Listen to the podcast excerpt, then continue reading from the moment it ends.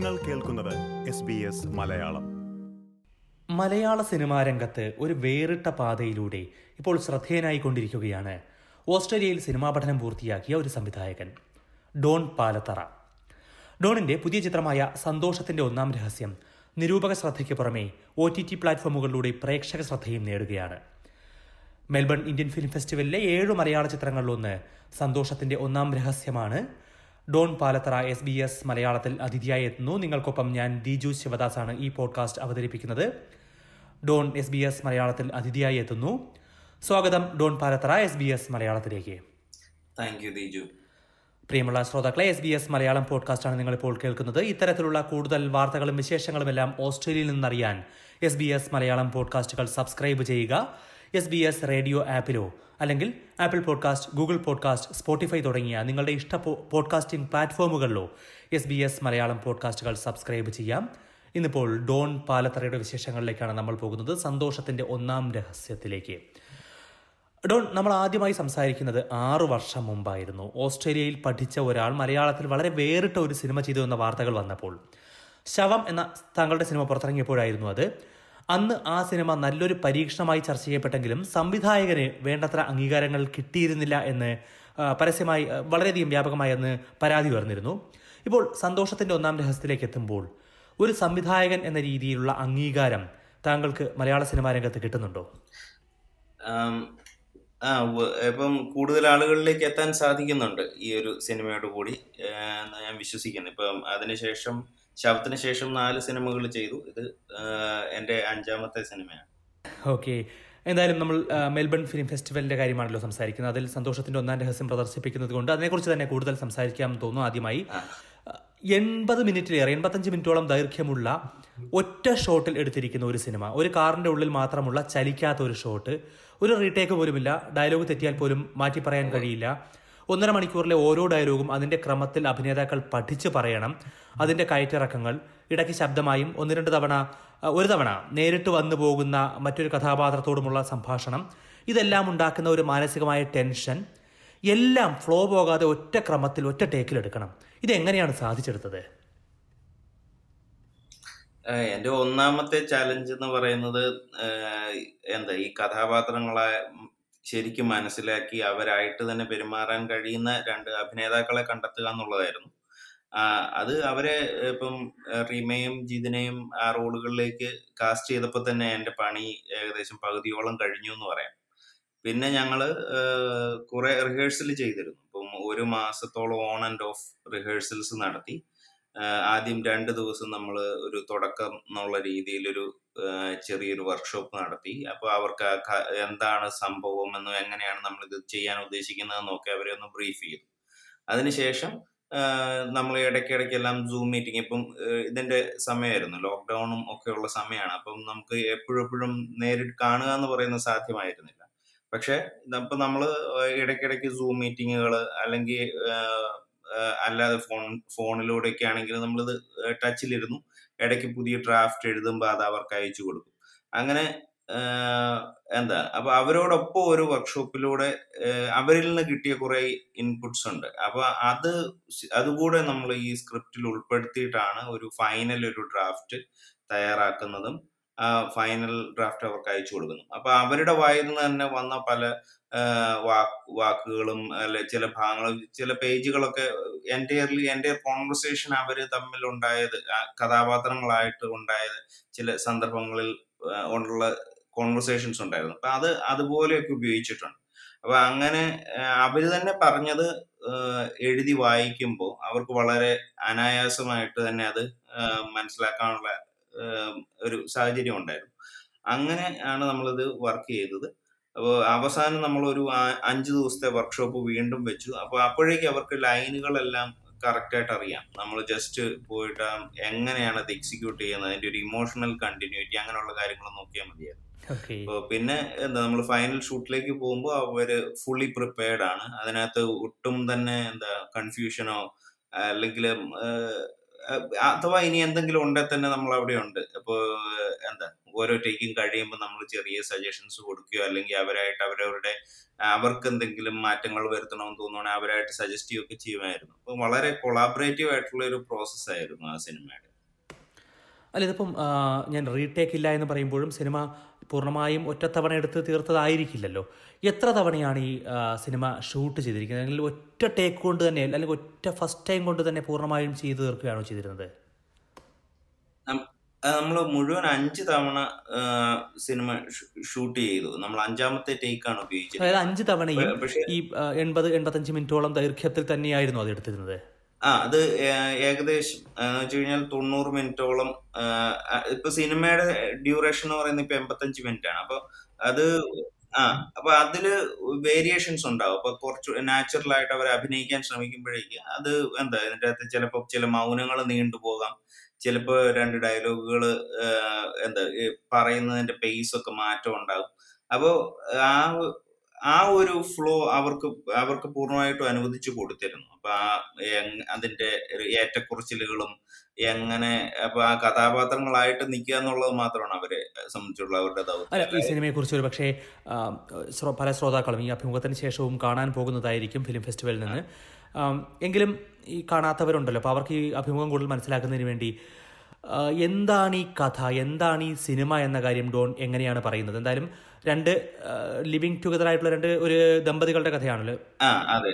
എന്താ കാമു അതായത് living together ആയിട്ടുള്ള വിവാഹം കഴിക്കാതെ നമ്മുടെ നാട്ടിൽ എറണാകുളത്ത് ജീവിക്കുന്ന അവരുടെ ബന്ധത്തെക്കുറിച്ച് വീടുകൾ രണ്ടുപേരുടെയും വീട്ടിൽ അറിയില്ല അങ്ങനെ ജീവിക്കുന്ന ഒരു കപ്പിളാണ് അപ്പം ആ, ഒരാൾ ഒരു സ്ട്രഗ്ലിംഗ് ആക്ടറാണ് മറ്റേ എന്താ പെൺ സ്ത്രീ കഥാപാത്രം ഒരു എന്താ ജേർണലിസ്റ്റ് ആണ്. അവർ അപ്പൊ അവരുടെ ജീവിതത്തിലെ ഒരു ഒരു ഒരു ഇൻസിഡന്റ് ആണ്. അവർ രണ്ടുപേരും കൂടെ അവർക്ക് പ്രഗ്നന്റ് ആണോ എന്ന് സംശയം ഉണ്ടായി. അപ്പോൾ ടെസ്റ്റ് ചെയ്യാനായിട്ട് പോകുന്ന വഴിക്ക് വഴിക്കുണ്ടാകുന്ന അവരുടെ ഇടയിലെ ചില സംഭാഷണങ്ങളും അവരുടെ തന്നെ കൺഫ്യൂഷൻസും ഒക്കെയാണ്. ഓക്കെ അപ്പോൾ ഇത്തരത്തിലുള്ള ഏതൊരു കപ്പിളിന്റെയും ഇടയിൽ സംഭവിക്കാവുന്ന വെറും ഡയലോഗ് സാധാരണമായിട്ടുള്ള ഡയലോഗുകൾ ദൈനംദിന ജീവിതത്തിൽ എപ്പോൾ വേണമെങ്കിലും സംഭവിക്കാവുന്ന ഡയലോഗുകൾ മാത്രം കോർത്തിണക്കിയുള്ള സിനിമ അല്ലേ? അതെ അതെ. തീർച്ചയായിട്ടും. ഓക്കെ അപ്പോൾ ഈ ഡയലോഗിന്റെ കാര്യം പറയുമ്പോൾ തന്നെ എത്രത്തോളം സ്ക്രിപ്റ്റഡ് ആയിരുന്നു ആ ഡയലോഗ്? കാരണം ഇപ്പോൾ ക്രെഡിറ്റ് എഴുതി കാണിക്കുമ്പോൾ പറയുന്നത് ഡയലോഗ് ഡോൺ പാലത്തറ റിമാക്ക് അല്ലെങ്കിൽ ജിതൻ പുതഞ്ചേരി എന്ന പേരുകൾ മൂന്ന് പേരുകളും പറയുന്നുണ്ട്. അവരുടെ ഒരു സംഭാവന ഉണ്ടായിരുന്നു എന്ന് പറയുകയും ചെയ്തിരുന്നു. അവരുടെ സ്വാതന്ത്ര്യം ഉണ്ടാവുകയും ചെയ്തു എന്ന് പറഞ്ഞിരുന്നു. പക്ഷേ എത്രത്തോളം കൃത്യമായിട്ട് ആ ഡയലോഗുകൾ നേരത്തെ ഡോൺ എഴുതി വച്ചിരുന്നു? ഒരു സ്ട്രക്ചറായിട്ട് ഒരു കൃത്യമായിട്ടുള്ള ഘടന ഡയലോഗുകൾക്ക് ഡോൺ എഴുതി വച്ചിരുന്നു. അവസാന സ്ക്രിപ്റ്റ് നമ്മൾ എഴുതിയ സ്ക്രിപ്റ്റിൽ നിന്ന് ഒരു ഒരു അല്പം പോലും മാറിയിട്ടില്ല. അവസാനം അവർ ചെയ്തിരിക്കുന്ന ടേക്ക് എന്ന് പറയുന്നത്.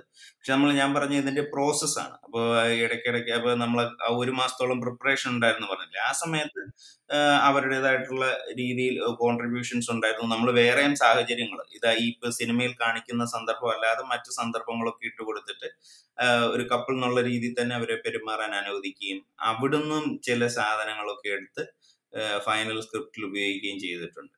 പക്ഷെ ഫൈനൽ സ്ക്രിപ്റ്റ് ലോക്ക് ചെയ്തതിന് ശേഷം ഒരു ലൈൻ പോലും തെറ്റാതെയാണ് ഓരോ കാര്യങ്ങളും അവർ അത് എക്സിക്യൂട്ട് ചെയ്തിട്ടുള്ളത്. ഓക്കെ പക്ഷെ ഒന്ന് രണ്ട് ഭാഗത്ത് ഡയലോഗുകൾ തെറ്റുന്നതായി എനിക്ക് ഫീൽ ചെയ്തു തെറ്റിയതാണോ എന്ന് അറിയില്ല. പക്ഷെ ഞാൻ ഡോണോട് ചോദിക്കുകയാണ് ചില ഭാഗത്ത് ചെറുതായി ഡയലോഗുകൾ തെറ്റിപ്പോവുകയും പിന്നീട് അത് അഭിനേതാക്കൾ തന്നെ അതിനെ തിരിച്ചു കൊണ്ടുവരികയും ചെയ്യുന്ന ഒരു ഫീൽ ഉണ്ടായിട്ടുണ്ട്. അപ്പൊ അത്തരത്തിൽ സംഭവിച്ചതാണോ അതോ അത് ഡയലോഗിന്റെ ഭാഗമായിരുന്നു? അങ്ങനെ ഡയലോഗ് മറന്നു പോകുന്ന സന്ദർഭങ്ങൾ ഇല്ലാന്ന് തന്നെയാണ് എനിക്ക് തോന്നുന്നത് ഈ ടേക്കിൽ പിന്നെ എന്താ ഒരു സന്ദർഭത്തിൽ പറഞ്ഞു വന്നപ്പോ എന്തോ ഒരു സാധനം മാ- മാറിപ്പോകുന്നതായിട്ട് ഒരിടത്ത് ഫീൽ ചെയ്തിരുന്നു. പക്ഷെ അവിടെയും നമ്മൾ എന്താ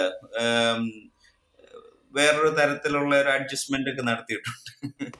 ഓക്കെ അപ്പം ഈ കഥാ ഇത്തരം ഡയലോഗുകളുടെ തെറ്റുന്ന കാര്യമൊക്കെ പറയുമ്പോൾ എടുത്തു പറയേണ്ട ഒരു കാര്യം ഡോണിന്റെ ഇതുവരെയുള്ള സിനിമകളിലൊന്നും തന്നെ അങ്ങനെ എടുത്തു പറയാവുന്ന അഭിനേതാക്കൾ ആരും തന്നെ ഉണ്ടായിട്ടില്ല. ഒരു സിനിമാ രംഗത്ത് ശ്രദ്ധേയരായിട്ടുള്ള അഭിനേതാക്കൾ ആരും ഉണ്ടായിട്ടില്ല. പക്ഷേ ഈ സിനിമയിൽ ആദ്യമായി റിമാ കല്ലിങ്കലിനെ പോലെ മലയാള സിനിമാ രംഗത്ത് ഏറ്റവും അധികം ശ്രദ്ധിക്കപ്പെട്ടിട്ടുള്ള ഒരു നടി ഒരു നായിക വരുന്നു.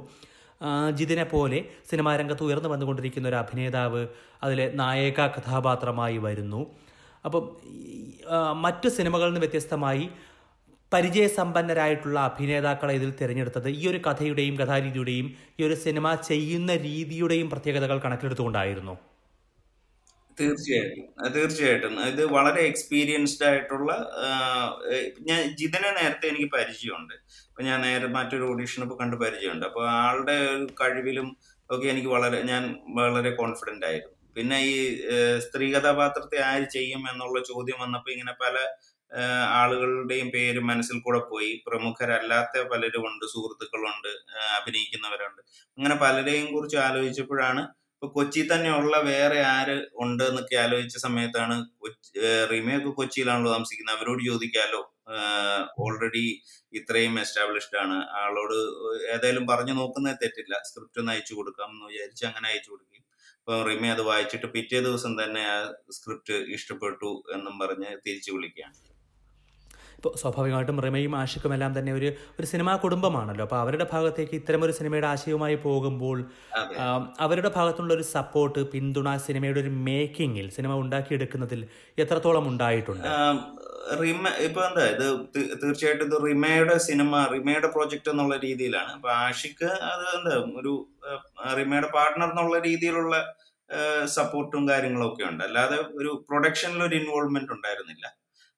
പക്ഷെ റിമ ഇത് എന്താ സ്വന്തം പ്രോജക്റ്റ് ആയിട്ട് ഫുള്ളി ഏറ്റെടുത്ത് തുടക്കം മുതൽ ഇതിന്റെ പ്രൊമോഷനും അങ്ങനെയുള്ള മറ്റു കാര്യങ്ങൾക്കും എല്ലാം തുടക്കം മുതൽ നമ്മുടെ കൂടെയുണ്ട്. ഈ സിനിമയിലും ഇപ്പം എന്റെ ഒരു സംശയം അതായിരുന്നു. ഇതൊരു ഒരു കൊമേഴ്ഷ്യൽ സിനിമ എന്നുള്ള രീതിയിലുള്ള ഒരു സിനിമ അല്ലാത്തത് കൊണ്ട് തന്നെ ഇതിന്റെ ഒരു പ്രോസസ് എന്ന് പറയുന്നത് കുറച്ചുകൂടെ നമുക്ക് കുറച്ച് സമയം കൊടുക്കണം. ഇപ്പൊ ഈ ഒരു മാസത്തോളമുള്ള പ്രിപ്പറേഷൻ എന്നൊക്കെ പറഞ്ഞില്ലേ? അപ്പൊ ആ ഒരു സമയമൊക്കെ ഇൻവെസ്റ്റ് ചെയ്യാൻ ഇപ്പൊ കൊമേഴ്ഷ്യൽ സിനിമകളിൽ ശീലിച്ചിട്ടുള്ള ഒരാൾക്ക് ഉണ്ടാകുമോ? അതിന് സാധിക്കുമോ എന്നുള്ള സംശയം ഉണ്ടായിരുന്നു. പക്ഷെ അതൊക്കെ എന്താ കാറ്റിപ്പറത്തിക്കൊണ്ട് തുടക്കത്തിൽ തന്നെ തുടക്കത്തിൽ തന്നെ റിമ ഇങ്ങോട്ട് സജസ്റ്റ് ചെയ്തു. നമുക്ക് വളരെ എക്സ്റ്റെൻസീവ് ആയിട്ട് തന്നെ വർക്ക്ഷോപ്പ് ചെയ്യണം. നമുക്ക് കാര്യമായിട്ട് പ്രിപ്പയർ ചെയ്തിട്ട് പോകണം. അപ്പൊ ഞാൻ വളരെ ഹാപ്പി നമ്മൾ അങ്ങോട്ട് പറയാൻ ഉദ്ദേശിച്ച കാര്യം തന്നെയാണ് റിമ ഇങ്ങോട്ട് പറയുന്നത്. ഓക്കെ ഇതിലിപ്പം സിനിമ കണ്ടുകൊണ്ടിരിക്കുമ്പോൾ ഒരു സിനിമ എന്ന് പറയുന്നതിനേക്കാൾ ഒരു പക്ഷേ എനിക്ക് തോന്നിയത് വ്യക്തിപരമായ അഭിപ്രായമാകാം ഒരു ഡിജിറ്റൽ തിയേറ്റർ ഡ്രാമ എന്ന് പറയുന്നതായിരിക്കും. തിയേറ്ററിൽ ഒരു നാടകം എങ്ങനെയാണോ കാണുന്നത് അതുപോലെ ഒറ്റ സ്റ്റേജിൽ ഒരു റെക്റ്റാങ്കിളിനുള്ളിൽ ആ ഒരു ഷോട്ടിൽ മാത്രം പൂർണമായി കഥ പറയുന്ന ഒരു ഡിജിറ്റൽ തിയേറ്റർ നാടകം എന്ന് വിളിക്കുന്നതാകുമോ കൂടുതൽ ശരി? ആ തിയേറ്ററിന്റെതായിട്ടുള്ള സ്വഭാവമുണ്ട്. പക്ഷേ നമ്മൾ അതേസമയം സിനിമ എന്നുള്ള മീഡിയത്തിലാണ് ഇത് വർക്ക് ചെയ്തിരിക്കുന്നത്. അപ്പോൾ നമ്മൾ എല്ലാ എന്ത് അങ്ങനെ നോക്കിക്കഴിഞ്ഞാൽ എല്ലാ സിനിമകൾക്കും ഇപ്പൊ കട്ടില്ല എന്നുള്ള ഒരു മാറ്റം മാത്രമാണ് അല്ലെങ്കിൽ മറ്റു സിനിമകളിൽ നിന്ന് വ്യത്യസ്തമായിട്ടുള്ളത്. ഇപ്പോ എന്താ പക്ഷെ പെർഫോമൻസ് വൈസ് നോക്കിക്കഴിഞ്ഞാൽ ശരിക്കും തിയേറ്ററിന്റെതായിട്ടുള്ള ഒരുപാട് സ്വഭാവങ്ങളുണ്ട്. പക്ഷെ ഇവർ ശരിക്കും ആക്ച്വൽ അങ്ങനെയുള്ള ഒരു ലൊക്കേഷനിൽ കൂടെ അതുപോലെ തന്നെ വണ്ടി ഓടിച്ച് വളരെ റിയലിസ്റ്റ് എന്താ അവരെ സംബന്ധിച്ചിടത്തോളം വളരെ റിയൽ ആയിരുന്നു ആ ഒരു എക്സ്പീരിയൻസ് എന്ന് പറയുന്നത് ഓക്കെ ഇനിയിപ്പോൾ എന്തായാലും ഡോൺ പാലത്തറ എന്ന സംവിധായകനിലേക്ക് പോകേണ്ടിയിരിക്കുന്നു. താങ്കളെക്കുറിച്ച് സംസാരിക്കുമ്പോൾ ഇപ്പോൾ ഓസ്ട്രേലിയയിൽ നിന്ന് പഠനം പൂർത്തിയാക്കിയ ശേഷം തിരിച്ച് കേരളത്തിൽ പോയി സിനിമ ചെയ്യുന്ന അങ്ങനെ ചെയ്യാൻ തയ്യാറാകുന്ന വളരെ അപൂർവം ചിലർ ഒരാളായിരിക്കും താങ്കൾ. അപ്പോൾ ആദ്യം എങ്ങനെയാണ് താങ്കൾ ഓസ്ട്രേലിയയിൽ സിനിമാ പഠനത്തിനായി എത്തിയത്? അക്കാര്യം ഒന്ന് പറയാമോ? ഞാൻ ഐ ടി പഠിക്കാനാണ് ഓസ്ട്രേലിയയിൽ രണ്ടായിരത്തി എട്ടിൽ എത്തുന്നത്. സിനിമ പഠിക്കാനായിരുന്നില്ല എത്തിയത്? അല്ല അല്ല. ഞാൻ ഐ ടിയിലായിരുന്നു മാസ്റ്റേഴ്സ് ചെയ്തതും പിന്നീട് ഞാൻ അവിടെ കുറച്ചു കാലം ഐ ടിയിലും പിന്നെ അല്ലാതെ മറ്റു ജോലികളൊക്കെ ചെയ്ത് ഓസ്ട്രേലിയയിൽ ഉണ്ടായിരുന്നു കുറച്ചു കാലം. അതിനുശേഷം രണ്ടായിരത്തി പതിമൂന്നിലാണ് ഞാൻ ഫിലിം സ്കൂളിൽ ചേരുന്നത്. അവിടെ രണ്ടു വർഷം ഫിലിം സ്കൂൾ പഠനം കഴിഞ്ഞപ്പോൾ എങ്ങോട്ട് പോകണം? അല്ലെങ്കിൽ ഓസ്ട്രേലിയയിൽ തന്നെ നിൽക്കണോ എന്നൊക്കെയുള്ള ചിന്തകളൊക്കെ ഉണ്ടായിരുന്ന ആ സമയത്ത്. കൂടെ പഠിച്ച പലരും ചിലർ യു എസിന് പോയി ചിലർ ഓസ്ട്രേലിയയിൽ തന്നെ ഇൻഡസ്ട്രിയിൽ കയറാനൊക്കെ നോക്കി. അപ്പോൾ എനിക്ക് കുറച്ചുകൂടെ നാട്ടിൽ നാട്ടിലെ ജീവിതമായിട്ടുള്ള ചേർന്ന് നിൽക്കുന്ന കഥകളാണ് പറയാനുള്ളതെന്നൊക്കെ തോന്നി. അങ്ങനെ ആ സമയത്ത് നാട്ടിലേക്ക് തിരിച്ചു വരാൻ തീരുമാനിക്കുകയാണ് ചെയ്തത്. അപ്പോൾ ഈ ഓസ്ട്രേലിയയിൽ ഐ ടി പഠിക്കാനായി വരുമ്പോൾ സിനിമ എന്നൊരാഗ്രഹം മനസ്സിലുണ്ടായിരുന്നു അതോ ഇവിടെ എത്തിയിട്ട് തുടങ്ങിയതാണോ? ചെറുതായിട്ടുണ്ടായിരുന്നു തുടക്കത്തിൽ. പക്ഷേ എന്താ അതിനൊരു കൃത്യമായിട്ടുള്ള ഒരു ഫോം കിട്ടിയത് അവിടെ എത്തിയതിനു ശേഷമാണെന്ന് പറയേണ്ടി വരും. കാരണം അവിടെ വന്നതിന് ശേഷം കൂടുതൽ സിനിമകൾ കാണുകയും എന്താ കൂടുതൽ ഹോളിവുഡ് സിനിമകളും അന്യഭാഷാ ചിത്രങ്ങളൊക്കെ കണ്ടു തുടങ്ങുന്നത് അവിടെ വന്നതിന് ശേഷം. ഓക്കെ. ഇപ്പോൾ ഡോണിനെ പോലുള്ള ഇൻഡിപെൻഡന്റ് ആയിട്ടുള്ള സിനിമാ സംവിധായകന് കൂടുതൽ സാധ്യതകളുള്ളത് ഓസ്ട്രേലിയ പോലുള്ള സംസ്കാരങ്ങളിലോ അല്ലെങ്കിൽ ഇപ്പം ഡോണിന്റെ സുഹൃത്തുക്കൾ അമേരിക്കയിൽ പോയെന്ന് പറഞ്ഞതുപോലെ അതുപോലുള്ള സംസ്കാരങ്ങളിൽ അല്ലെങ്കിൽ അതുപോലുള്ള സിനിമാ സംസ്കാരങ്ങളിലായിരിക്കും കൂടുതൽ സാധ്യതകളും കൂടുതൽ കാഴ്ചക്കാരെയും എല്ലാം തന്നെ കിട്ടുന്നത്. എന്നിട്ടും കേരളത്തിലേക്ക് പോകാൻ തീരുമാനിച്ചത് ഈ മലയാള സിനിമകളിൽ കേരളത്തിന്റെ കഥകൾ എടുക്കണം എന്നുള്ള ആഗ്രഹം കൊണ്ട് മാത്രമായിരുന്നു. പല കാര്യങ്ങളുണ്ട്. അപ്പൊ ആ സമയത്ത് എന്താ അന്ന് എനിക്ക് ചെയ്യണം എന്ന് താല്പര്യം തോന്നിയ ചില സിനിമകളൊക്കെ എന്താ മലയാള കേരളത്തിലും മലയാളത്തിലും ഒക്കെ ഉള്ള സിനിമകളായിരുന്നു. അതേപോലെ ചെലവ് കുറഞ്ഞ രീതിയിൽ സിനിമ എടുക്കാം എന്നുള്ള ഒരു അഡ്വാന്റേജും കൂടി ഉണ്ടായിരുന്നു. ഇന്ത്യ വന്നു അപ്പോൾ നമുക്ക് ഓസ്ട്രേലിയയിൽ ഇപ്പോൾ ഒരു ഷൂട്ടിന് പോകണമെങ്കിൽ അറിയാം. അതിന്റെ പ്രൊഡക്ഷൻ നൂലാമാലകൾ എന്ന് പറയുന്നത് അത് പ്രത്യേകിച്ച് ഇൻഡിപെൻഡന്റ് ആയിട്ടൊരു സിനിമ ചെയ്യുന്ന ഒരാളെന്നുള്ള രീതിയിൽ അതിന്റെ പ്രൊഡക്ഷൻ നൂലാമാലകൾ ഒരുപാട് കൂടുതലാണ്. അപ്പൊ അവിടെ ഒരു ഒരു പബ്ലിക് പാർക്കിൽ പോയി ചെറിയൊരു ഷോട്ട് എടുക്കണമെങ്കിൽ പോലും നമ്മൾ അതിന് നേരത്തെ പെർമിറ്റ് എടുക്കുകയും ആ പെർമിറ്റ് എടുക്ക പെർമിറ്റ് കിട്ടാനൊക്കെ എളുപ്പമാണ്. പക്ഷെ പെർമിറ്റ് എടുക്കണമെങ്കിൽ നമ്മൾ അവർക്ക് കൊടുക്കേണ്ടുന്ന ഇൻഷുറൻസ് ഒക്കെ വലിയ വലിയ വമ്പൻ ഇൻഷുറൻസ് ഒക്കെ ഉണ്ടെങ്കിലേ ഉള്ളൂ. നല്ലൊരു പ്രൊട്ടക്ഷൻ കമ്പനിയുടെ ബാക്കപ്പ് ഉണ്ടെങ്കിലേ അതൊക്കെ നടക്കുള്ളൂ. അപ്പോൾ അത്തരം നൂലാമാലകളിലേക്കൊക്കെ തുടക്കത്തിലെ ഇറങ്ങുന്നതിന് പകരം നമുക്ക് ഉള്ള ചെറിയ റിസോഴ്സസ് ഒക്കെ വെച്ച് ചെറിയ സിനിമകൾ ചെയ്തു തുടങ്ങാം എന്നുള്ളൊരു ചിന്തയിലാണ് നാട്ടിലേക്ക് വന്നതെന്നും പറയാം. അപ്പോൾ ഈ ഒരു കോവിഡ് കാലത്തിന് ശേഷം വീണ്ടും ഓസ്ട്രേലിയയിൽ തിരിച്ചെത്തിയ ഒരു സിനിമ ഇവിടെ നിന്ന് പ്രതീക്ഷിക്കാൻ തീർച്ചയായിട്ടും. എനിക്ക് ഓസ്ട്രേലിയയിൽ ഒരു ഒരു സിനിമയെങ്കിലും ചെയ്യണമെന്നുണ്ട്.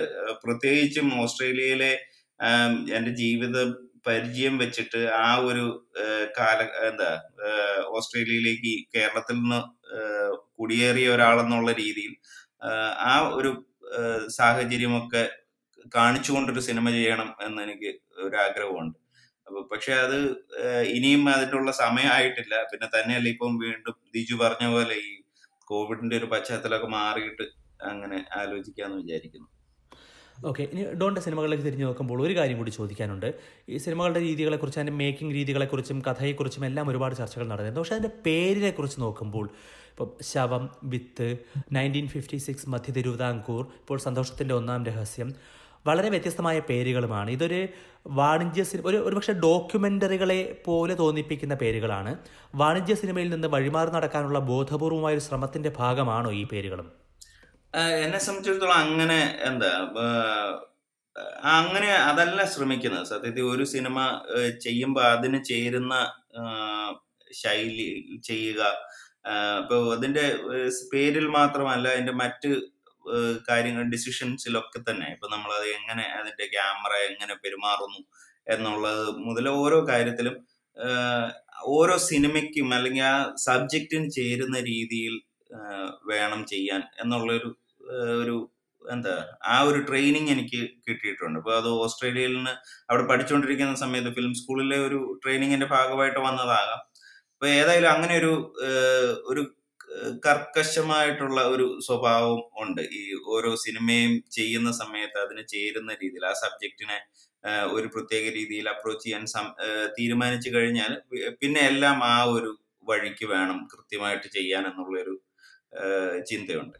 അപ്പൊ അതിന്റെ ഭാഗമായിട്ടായിരിക്കാം അങ്ങനെ അപ്പൊ അപ്പോൾ പറഞ്ഞു വരുന്ന അല്പം പോലും വിട്ടുവീഴ്ചകൾക്ക് തയ്യാറല്ലാത്ത ഒരു സംവിധായകനാണ് ഡോൺ എന്നുള്ളതാണോ? ഇപ്പോൾ ഒരു സിനിമ മനസ്സിൽ കണ്ടു കഴിഞ്ഞാൽ അത് തന്നെയാണ് എന്റെ സിനിമ ഞാൻ അതിൽ വിട്ടുവീഴ്ചകൾക്ക് തയ്യാറില്ല എന്നുള്ളതാണോ? ഉറപ്പായിട്ട്. ഇപ്പൊ നമ്മൾ അങ്ങനെ നമ്മൾ വിട്ടുവീഴ്ചകൾ ചെയ്ത പിന്നെ സിനിമ സിനിമയ്ക്ക് അതിന്റെ ഒരു എന്താ ഒരു സ്പിരിറ്റ് ഇല്ലാതായി പോകുമെന്ന് വിശ്വസിക്കുന്ന ഒരാളാണ് ഞാൻ ഇപ്പൊ നമ്മൾ പ്രത്യേകിച്ച് ഇപ്പൊ ഒരു സിനിമ ചെയ്യുമ്പോഴേക്കും അത് ഇപ്പൊ ഒരു ഡയലോഗ് ഫണ്ണി ആയി തോന്നിയെന്നോ അല്ലെങ്കിൽ ഇൻട്രസ്റ്റിംഗ് ആയി തോന്നി എന്നുള്ള കാരണം കൊണ്ട് അത് ഇൻക്ലൂഡ് ചെയ്യുന്നതിന് പകരം ആ കഥാപാത്രങ്ങൾ ആ സന്ദർഭങ്ങളിൽ എന്തായിരിക്കാം പറയാൻ സാധ്യതയുള്ളത്?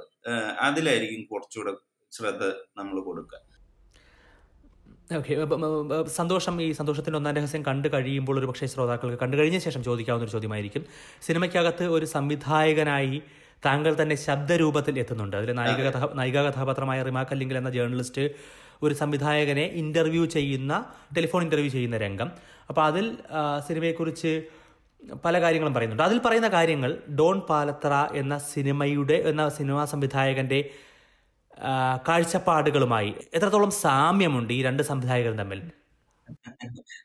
അതെ. അപ്പൊ ഞാൻ അതിന്റെ അകത്ത് എന്താ ഒരു അത് വളരെ എന്താ ഈ കേരളത്തിലെ ഇൻഡിപെൻഡൻസ് സംവിധായകരായിട്ടുള്ള എന്റെ സുഹൃത്തുക്കളും എനിക്ക് പരിചയമുള്ളവരായിട്ടുള്ള പലരും പിന്നെ എന്നെ തന്നെയും ഒക്കെ ഒരു സെൽഫ് ക്രിറ്റിസിസം എന്നുള്ള രീതിയിലാണ് അതിനെ എടുത്തിട്ടുള്ളത്. ഇത്തിരി സറ്റേറിക്കലായിട്ടുള്ള ഒരു ഭാഗമാണത് അപ്പോൾ അതിൽ എന്താ എല്ലാം എന്താ ഒരു എന്റെ കാഴ്ചപ്പാടൊന്നുമല്ല. അപ്പോൾ അതിനെ ഒരു ഒരു കഥാപാത്രമായിട്ടൊരു സംവിധായകനെ അവിടെ ഉണ്ടാക്കി വെച്ചിരിക്കുന്നത്. ഓക്കെ സ്വാഭാവികമായിട്ടും അതൊരു ശ്രദ്ധേയമായത് കൊണ്ട് ചോദിച്ചതാണ്. ഡോൺ അവസാനമായ ഒരു കാര്യം കൂടി. ഇപ്പോൾ ഇനി തുടർന്നുള്ള കാലഘട്ടത്തിൽ ഇത്തരം സിനിമകൾ ഇൻഡിപെൻഡന്റ് സിനിമകളുമായി മുന്നോട്ട് പോവുകയുമായിരിക്കുമോ? അതോ അതിനപ്പുറത്തേക്ക് ഒരു വാണിജ്യ സിനിമാ രംഗത്തേക്ക് ഡോണിനെ കാണാൻ കഴിയുമോ? ഇത്രയും വ്യത്യസ്തമായ സിനിമകൾ വാണിജ്യ സിനിമാ രംഗത്ത് വരുമ്പോൾ അത് നന്നായി കാശുണ്ടാക്കുന്ന സിനിമകളുമാകുമെന്ന കാര്യം ഉറപ്പാണ്. ഒരു വാണിജ്യ സിനിമാ രംഗത്തേക്ക് താങ്കൾ എത്തുമെന്ന എത്തുമോ? അങ്ങനെ ഒരു ഒരു ചിന്തയുണ്ടോ? സിനിമകൾ എന്താ വരുമാനം ഉണ്ടാക്കണം എന്ന ആഗ്രഹമുണ്ട് അല്ലാതെ ഇപ്പൊ അതിനു വേണ്ടിയിട്ട് നമ്മൾ അതിന് ഇപ്പം സ്ഥിരം ചെയ്തു പോകുന്ന ഒരു ഫോർമാറ്റിൽ എന്തെങ്കിലും ഒക്കെ ചേരുവകൾ ചേർക്കാം എന്നൊരു പ്ലാൻ ഏതായാലും ഇല്ല. അപ്പോൾ നമ്മൾ എന്താ ഇഷ്ടമുള്ള രീതിയിൽ ഇപ്പൊ എനിക്കൊരു കാണി എന്നുള്ള എന്നുള്ള രീതിയിലും കൂടെ നമുക്ക് കണ്ട് ആസ്വദിക്കാൻ സാധിക്കുന്ന തരത്തിലുള്ള അല്ലെ നമുക്ക് ഒരു ഫിലിം മേക്കർ എന്നുള്ള രീതിയിൽ ചാലഞ്ചിങ് ആയിട്ടുള്ള മേക്കിംഗ് മെത്തേഡ്സ് അങ്ങനെയൊക്കെയുള്ള കാര്യങ്ങളൊക്കെ ഉൾപ്പെടുത്തിക്കൊണ്ട് തന്നെ എന്താ എന്നാൽ സിനിമയ്ക്ക് ചേരുന്ന രീതിയിലുള്ള മാത്രം കാര്യങ്ങൾ അതിൽ ചേർത്ത് നിർത്തുക അല്ലെങ്കിൽ എന്താ ഒരു വാണിജ്യ സിനിമയുടെ സ്ഥിരം ഇൻഗ്രീഡിയൻസിനെയൊക്കെ ഒഴിവാക്കി സിനിമ ചെയ്യുക എന്നുള്ളതാണ് ഇതുവരെയുള്ള പ്ലാൻ തീർച്ചയായും. നന്ദി ശ്രീ ഡോൺ പാലത്ര ഇത്രയും നേരം സംസാരിച്ചതിന്. ഞാൻ ആദ്യം സൂചിപ്പിച്ചതുപോലെ ഓസ്ട്രേലിയയിലെ എല്ലാ മലയാളികൾക്കും ഈ സിനിമ ഇപ്പോൾ ഇന്ത്യൻ ഫിലിം ഫെസ്റ്റിവൽ ഓഫ് മെൽബണിന്റെ ഭാഗമായി കാണാൻ കഴിയും. ഓസ്ട്രേലിയയുടെ എല്ലാ ഭാഗത്തുമുള്ളവർക്ക് സൗജന്യമായി തന്നെ ഓഗസ്റ്റ് മുപ്പത് വരെ ഈ സിനിമ കാണാൻ കഴിയുന്നതായിരിക്കും. നന്ദി ഡോൺ. Thank you Deeju. ഒരുപാട് സന്തോഷം. അപ്പോൾ എല്ലാവരും അവിടെയുള്ള ഓസ്ട്രേലിയൻ മലയാളികൾ ഇത് കേൾക്കുന്നവരൊക്കെ തന്നെ സിനിമ പോയി കാണുമെന്നും അവരുടെ അഭിപ്രായങ്ങൾ എഴുതി അറിയിക്കുമെന്നും വിശ്വസിക്കുന്നു. താങ്ക്